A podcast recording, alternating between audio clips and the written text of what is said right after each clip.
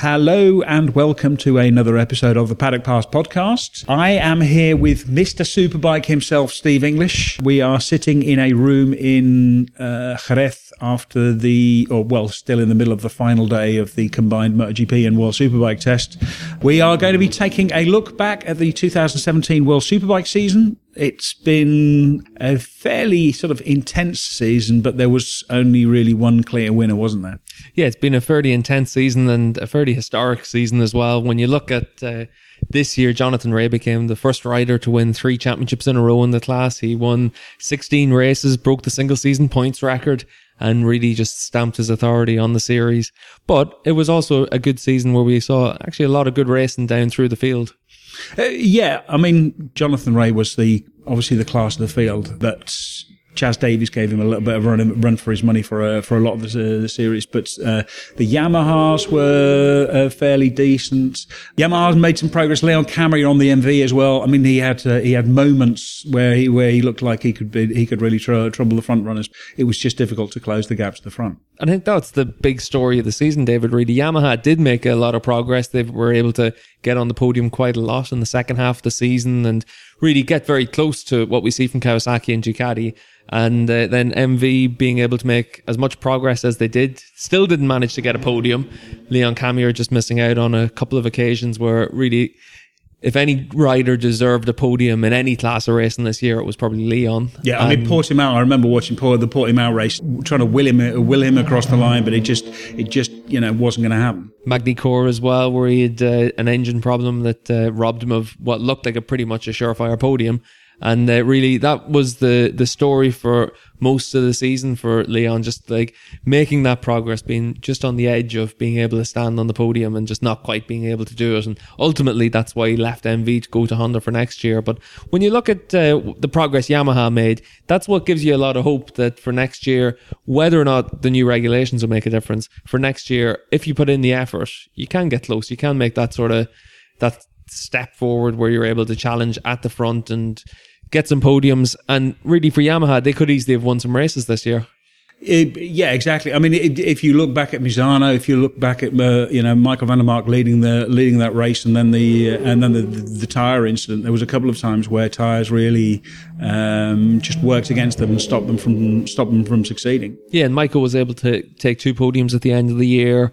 Lowes took four podiums as well. So, you know, six podiums for Yamaha, considering how far they were off the pace in their first year back in 2016, really does show a lot of progress. And having van der Mark fight at the front in Assen and Misano, and, uh, you know, it really did show his potential on the bike as well. And I think given what Mikey was able to do whenever he came, you know, onto that bike, did well at Suzuka, did okay in MotoGP as well you know, it shows just the kind of depth there is. And when you look at the other side of that pit box, Lowes on his second year with the bike, fourth year, fifth year in, in the class, he really was able to make a big step forward. He had more consistency than Van der Mark, but it's interesting when you look at the season as a whole, even though Lowes finished ahead of him in the championship, most people will look at the flashes of what Van der Mark did in Assen and Misano as those real standout moments for Yamaha. Yeah, exactly. Uh, uh what I remember, what I found interesting was uh, when uh, Alex came in and did the wildcards in uh, MotoGP last year. Uh, afterwards, he was saying he it, it really helped him learn to ride the superbike a little bit better, and he really looked a lot more consistent, a lot smoother, a lot more um, just a little bit better on the bike. And uh, do you think that contributed to some of the progress? Because a lot of it was also support from Yamaha. Yamaha stepped up and supported the team uh, more this year. Yeah, there was a lot more Japanese faces inside the pit box, and there was a lot of ex MotoGP people that were brought in just to try and lead some of the development. They made big changes within the electronic setup as well to try. and They brought in one of Chaz Davies's engineers from 2016. So you know, they've spent a lot of money. They've invested it well, and uh, that's what's sort of seen that sort of progress being made because we know that the R1 can be a very competitive superbike. We see it at Suzuka where they've won the last three years. It's just trying to make it where it's competitive in a world SBK setting as well. And I think they're going to be one of the teams that's hurt least by the new regulations for next year. But it was important, and like Alex said it a few times through the year, that it was important that Yamaha made these steps in 2017 so that they were able to show, you know, we're right there anyway and that's what they've done this year.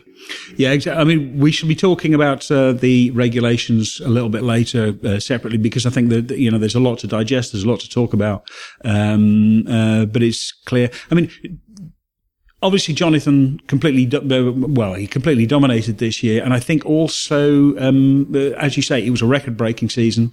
Um, uh, I think he I saw a statistic somewhere that uh, since joining Kawasaki he's won more races than anyone else uh, than anyone else combined. Yeah since joining Kawasaki just over the last 3 years if you were to take his world superbike career as just being those 3 years I think it's only Haga Bayliss and Foggy have won more races in their entire series history. So, you know, it just shows what kind of run Rea's been on. And, and it is, you know, it's easy to look at it and just think that it's, it's, you know, bad for the series or whatever way you want to put it. But for Rea, he's just come in and just been what we see with Tiger Woods in golf, or you know, different different sportsmen, Michael Mick, Jordan Mick in basketball, Mick, Mick, Doohan, Doohan. Mick Doohan in GPs You know, in the in the 500 era. Yeah, Yeah, you have it where he's been able to click with a team and he's been able to get the most out of himself. He's been injury free and everything's sort of fallen into place. And he doesn't, he hasn't made mistakes. He's been able to race from the front. If you look at each year, we go to Phillip Island and the last few years he's been beaten once there in, since he joined Kawasaki. That was by Leon Haslam on and Aprilia.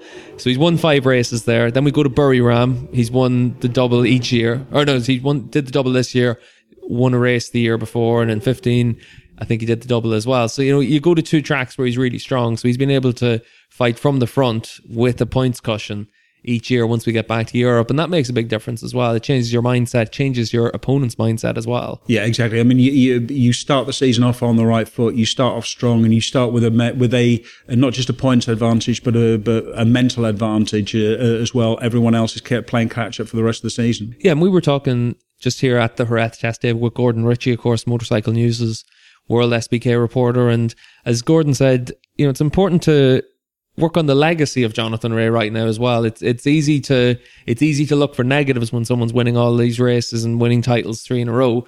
But it's also important to remember that this has never been done before, and it's important to focus on that as well because right now we are looking at the greatest superbike rider of all time statistically, and uh, you know there's an argument to be made that whether it's just based on stats or whether it's based on he, on anything else, that we should be building up that we're looking at the best ever rider in world superbikes right now instead of what's being said in different places where you know we're looking at one lad that's just dominating and really taking the focus away from the championship. I think one thing that's uh, that has impressed me is, is not just Jonathan Rea's championship; it's also the team.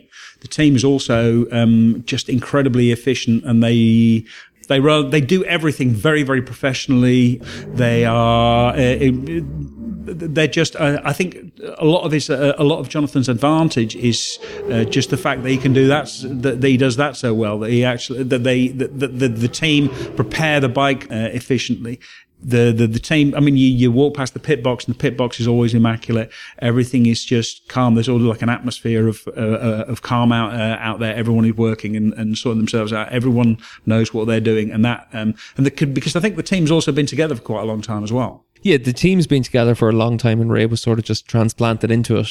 And if you look at uh, Pere Riba as crew chief, over the last eight nine years, he's worked with Joan Lascorz then Loris Baz for three years and then Rea for three years. So there's been a lot of stability there. And uh, that definitely makes a big difference. And it, and it just breeds confidence. Like if you look at this year was the year where, you know, we had the grid reshuffle and we had lots of changes coming in.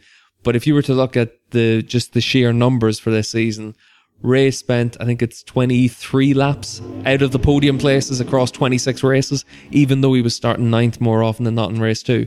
Yeah, I mean, the, the, the grid reshuffle is an interesting, I mean, it was an interesting idea, but it, all it really, for me, all it really emphasized is just how good Jonathan Rea was at overtaking because he's, those first few, those first few laps, he was able to be incredibly aggressive and yet still pass quite cleanly and be, uh, you know, he was at the front within, usually within like two or three, uh, two or three laps. You saw the same with Chaz Davies. Um, uh, Tom Sykes seems to struggle a little bit more. Tom was fast once he was, once he was, you know, if he had clear track, but he did seem to uh, struggle to get past other riders. Yeah, and Tom was better at it than I think people expected as well. But it, is just that case of just losing that bit more ground. And me and Neil actually went down to talk to Chaz Davies about it. And Chaz said that one of the, for him, one of the big differences for, for Johnny compared to the, the other riders was that because he had a championship lead, he could afford to take more of a risk and he could afford to put it down the inside and be a little bit more aggressive. And you you could see that at certain races. Laguna Johnny got through, I think, into turn two, he was already leading the race. Chaz did it in Qatar at the end of lap one, he was already leading, and that was coming from I think tenth on the grid in Qatar. You know, you can do it, but you need a willing dance partner if you're going to try and come through the field like that. And, you know, I think for the grid reshuffle, it didn't change anything. I don't think anyone really expected it to change too much in terms of the end result. But it did rob us, I think, of a few really good races where Davies and Rea had the pace to be on par with one another, but they'd be split by a second after the first lap or the second lap whenever Chaz got through to the front as well. And, you know, we were able to see it where they'd edge up to each other, but not quite have that uh, bar to bar fight. Did, is there any thought of uh, uh, getting rid of the grid reshuffle, or is that is it here to stay for the moment? I've I've heard that there was talk of being even more radical with it, but it looks like it's just going to stay as it is for the moment. One rider who gave Jonathan Rea a run for for his money was uh, was Chaz Davies. Um, he was just you know fantastic all year. Uh, you could see also just how much he was having to override the bike to just try to stay with Jonathan. Yeah, and a lot of that comes down just to Chaz's style on a bike as well. You know, he puts so much emphasis on the front of the bike that he's always pushing hard. And uh, for Chaz, you know, he did make some mistakes this year. He's openly admitted that uh, you know it was a, a sloppy enough season for him. You know, he had uh, he had his wins, and whenever he was on it, he was dominant but he had his mistakes. And uh, really, when you're up against Jonathan, you you can't afford mistakes. Yeah, and that's I mean, what that, Chaz that, has found. Yeah, exactly. I mean, to me, that was uh, I think what was most impressive about Rea was not so much you know the man the, the way that he managed to win, but just the way that he managed to win perfectly and without without ever making a mistake. But to, I mean, and and Davies again perhaps wanted it too much and so forced himself into making mistakes. Yeah, when when Jonathan was having a bad day, he'd finish third. When Chaz was having a bad day, he could finish in the gravel. And that's the difference. And I think that there's no difference between them in terms of talent, speed, anything like that. The bikes are pretty much capable of doing the same lap times, but there's a bigger operating window on that Kawasaki. You can ride it in more ways. You can do different things with it. Whereas for Chaz on the Ducati, it just seems that you can only ride it one way, and that's probably why he's been so much better than his teammates on average over the last four or five years. You know, since he's joined Ducati, teammates have been able to beat him here, there, but not everywhere. Yeah, exactly. Speaking of teammates, he had a new teammate this uh, this year. Marco Melandri came back.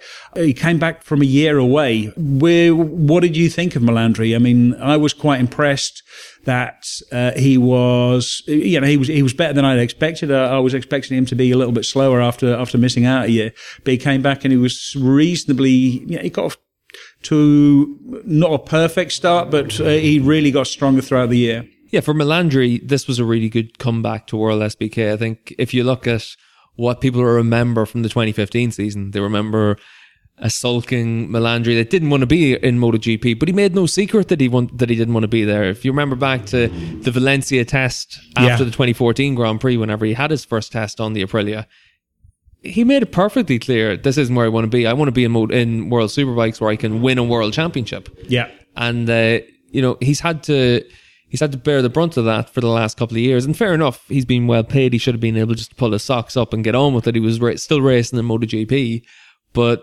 Melandri is one of those riders that, in a lot of ways, is that classic Italian where if he's not happy, he's not going to be quick. And uh, this year he came in, and if you remember back to this test this time last year, the the group MotoGP World Superbike test, he looked happy right from the start. He looked at ease with the team, and I remember I wrote some pieces for on track off road, and it was sit down with Marco. He was talking about what he was looking forward to, and it was perfectly clear he was looking forward to being back in superbikes. And if he's motivated and happy, and he's got the team around him that he needs, he's going to win races. He's going to be fast, and he showed that this year. You know, he won his race in Misano, and it was Italy's 100th win in World Superbikes, and it was a great occasion. And uh, for Melandri, it was really important just to get that win. For most of this season, he didn't He didn't manage to take the fight to Chaz and Johnny. He was a little bit off them, but he was still on the podium more often than not this season, and he was able to really take advantage of the grid reshuffle as well to start, you know, on the front row a lot of times for race two and convert that into podiums. Yeah, I mean, he seems to be sort of clearly the fourth best rider in the uh, uh, in the paddock, or uh, uh you know, on the grid in World Superbikes. But do you think there's more to come? Do you think he, he can make that sort of extra step? He's Marco Melandri. Of course, he can make that extra step. He's shown the whole way through his career how special he is. If you think back to 98, as a rookie in 125s, he could have won the world championship. He's a 250 world champion. He could easily have been a MotoGP world champion. He could easily have been a superbike champion. You know, the talent's all there, and it's just a case of being able to get that talent out. The biggest problem is Chaz is so good on that Ducati. Well, the other problem is he's also, what, 36, 37? I, I forget, but he's, you know. I'd say Marco's only about 34. 90, 35, just turned 35 in yeah. August. Still young for a superbike rider. You can still win at that age. Yeah, I mean, if you look at, uh, uh, I mean, obviously, if you if you look at Troy Bayliss, but then Troy Bayliss didn't start ra- uh, racing until he was 22, whereas Marco was, you know, he's been racing since about. Uh, well, like all Italians, uh, before he could walk, but it's you, you, don't really see it as being a fact. I don't think age is that big of an issue now. Everyone's able to take care of themselves a lot better electronics have helped a lot as well. You don't suffer those big nasty high sides as often now, so injuries aren't as prevalent. Although, as we've seen this week, you can still easily get injured. Chaz Davies had a crash during the opening day of his test, and he's had to miss the rest of the week. He's goes back to Wales with you know a wrist injury, a knee injury, so you can still get hurt, but they're injuries that can be healed a lot easier than what we saw in the past. So age isn't as big of a concern, and we see that with Valentino Rossi and you know countless other riders that at an advanced stage that in the past you're moving on to be an ambassador. They're still able to win championships, win races. Yeah. Right. Well, um, we'll take a quick break, and when we come back, we will uh, talk about uh, Honda, Aprilia, and the rest of the people on the grid.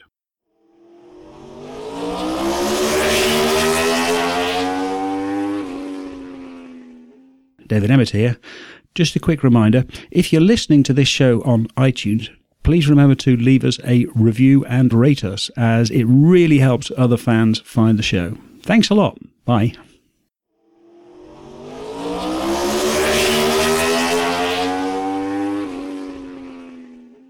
Welcome back. One other Ducati rider I think needs uh, needs a mention is uh, uh Xavi Forés.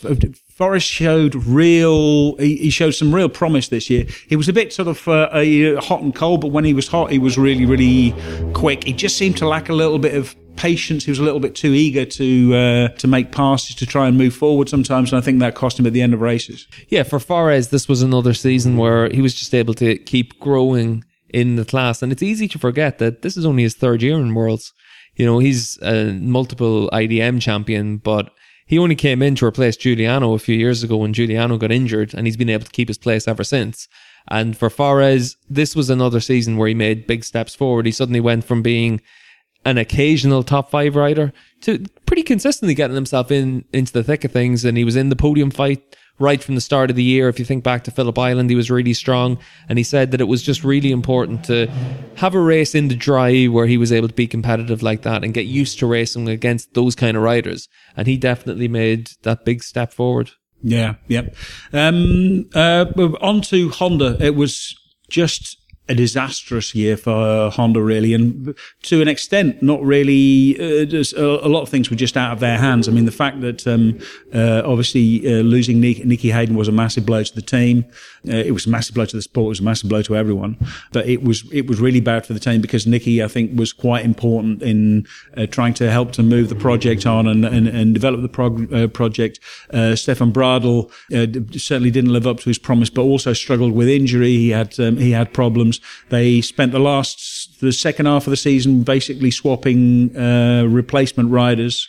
Uh, but there have been sort of some big changes in that team to try and address this. Yeah, five different riders on the Honda this year, and all five of them struggled. You know, and it's it's easy to look at look at what happened with Nicky and uh, just think in terms of the human loss because like he was so popular within the paddock and uh, such a big name within the sport. Like when you talk to everyone, it's you know, in World Superbikes for the last couple of years, he was that rider that everyone on the street had heard of. You know, so you lose that that impact straight off the bat, and it's big for the series.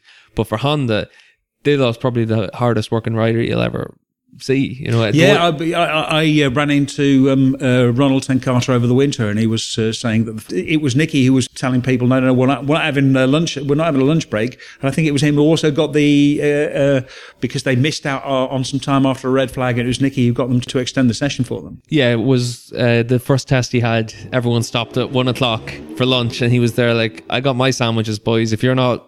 You're not packing lunch. That that's your problem and uh, he marched everyone back into the box and just said like this is this is how we work. And uh, i remember we were here at uh, the test last year david. The weather was terrible. You know you'd wake up in the morning and uh, it was raining. It was just miserly and just not not good at all. And nobody was going out at the start of at the start of the day until about 12 o'clock. We've been lucky this week. The weather's been great. But last year it was really tricky for everyone. And uh, i was walking down pit lane and uh, you know, Nicky was talking about it that uh, you know he still couldn't couldn't get the team. Sorry, this is 2016. Actually, sorry, tell it like for that winter test two years ago, and uh, he couldn't get the team to let him go out on on a wet tire or an intermediate, and he he was just saying if the weather's like this in Phillip Island, do they think I'm not going to go out? Yeah, you know, and uh, it was that kind of change that we saw within Tenkate in his 18 months with the team that uh, you know it did show them what you needed to do to be successful because Tenkate, they haven't had a rider like that in a long time. And now's when they need it. And they've probably, probably got it with Leon Camier right now that'll join for the 2018 season. But with that bike, they needed someone that was just able to drive that development forward. And unfortunately for them, Nicky's accident came at the worst time as well because they were starting to make some changes. And uh, it just, uh, after after his accident, the team weren't able to to get that same focus. They weren't able to still get the same grind because the not so much the attitudes within the team, but just the emphasis changed because suddenly you went from having Nicky and Stefan to suddenly it was you had Stefan, Giugliano, Takahashi, Gagne on the bike. They also had a, their test rider out there as well at times, just in some of the official tests during the season. So you you lost having a focal point, and instead you've just got this vast array of opinions rather than someone just saying this is what we need to work on. Yeah, exactly. And the, uh, there have been changes inside the team. Um, uh, I think Ronald Tenkate is stepping back a little bit. Uh, uh Kervin Bos, um, uh, ex-Dutch racer, is is coming in to manage the team. Uh, there are changes in the technical team. There is more more help coming from Honda Europe, and I think also a little bit from Japan. Honda, you know, Tenkate will be they'll, at least they'll have the bike in time. You know, they'll be able to work on the development more. So there, there should be more. We spoke to Leon on uh, yesterday, and he was impressed by the potential of the bike, but said, you know, the, the big problem was the electronics. Yeah, still a lot of work to be done on the bike, but Leon saying that the chassis is actually quite good. It's just a little bit different because when you make a change, it's not really having the impact that you would expect a big change to have, whereas small changes might be having a drastic effect on the handling. So he's just he's struggling to come to get it into his head just what the bike needs. But they're going to change to the Magneti Marelli electronics. It looks like so that could be a big step forward for them. And there is there is a good bike underneath it all in the Honda. You see that in BSB. They've been able to win races and uh, get to the showdown. And uh, you know there is potential in the package. It's just trying to unleash it fully. The other manufacturer in uh, World Superbikes is obviously Aprilia.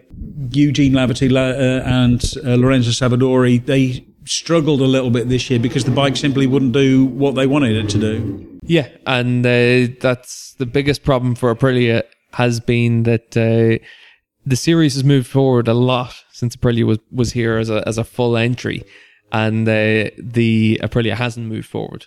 You know, suddenly you move from a, a situation where you could move the position of the engine and different elements within the bike to it all being in a fixed location. And that drastically changed what the bike felt like.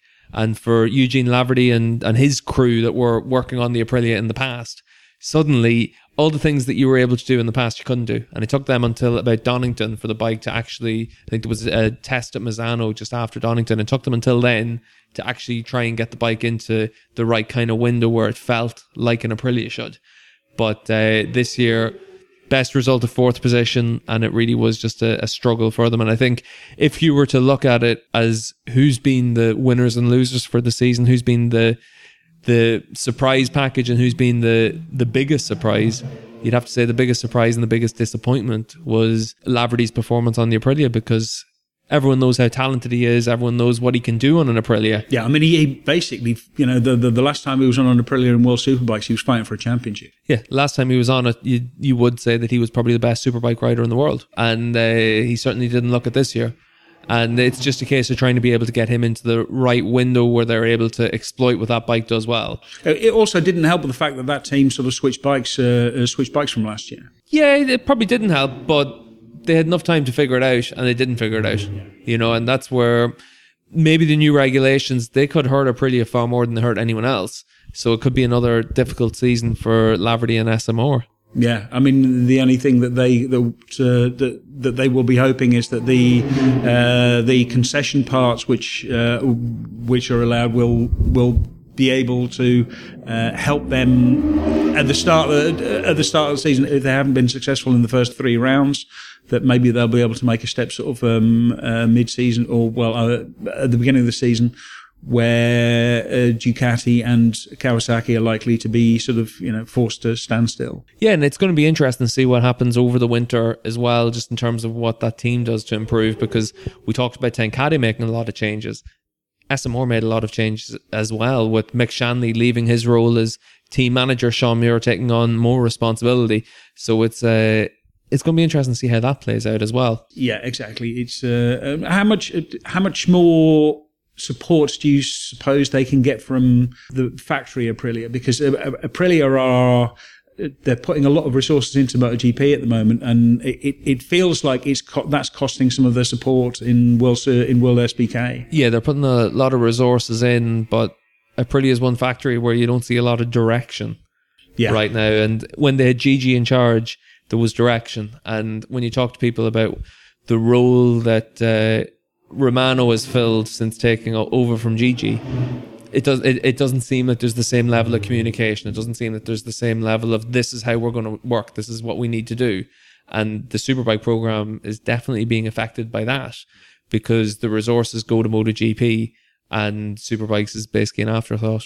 Yeah, and you can see. I mean, you can see how important Gigi uh, Gigi Dall'Igna was to Aprilia now that he's at Ducati, and the way that he's transformed that organisation. And they really need the same sort of kind of sort of strong leadership to uh, just get everyone's uh, everyone's mind focused and, and all sort of all their everyone facing in the same direction. Yeah, and that's the thing. If you've got uh, a general, you want to follow him through the the fires of hell, and uh, people do that for Gigi. Yeah. and they don't do it for a lot of people. Yeah. I think when you look at the season as a whole, David, it really has been a season of transition for World SBK. But uh, for next year, we'll have new regulations, and uh, we could have a lot of changes in store for us. And uh, we'll actually we'll take a look at that in a later show over the course of the winter. We've got a bit of time now to get our heads around the new regulations. We've seen everyone out on track this week. We've talked to a lot of the teams about it, and it probably warrants just a another show separately on that over the course of the winter. And we also have a sit down interview with Jonathan Rea, the world champion, that we'll put into another show. So over the course of the next couple of months before Phillip Island, we'll have a few superbike shows here on the Paddock Pass podcast. Right. Well, thank you very much for your expert insight, uh, Steve. Uh, thank you very much, listeners. Thank you very much for listening. Uh, make sure you follow us on Twitter at Paddock Pass Pod and Facebook, facebook.com Paddock Pass Podcast. And thank you all and see you again soon.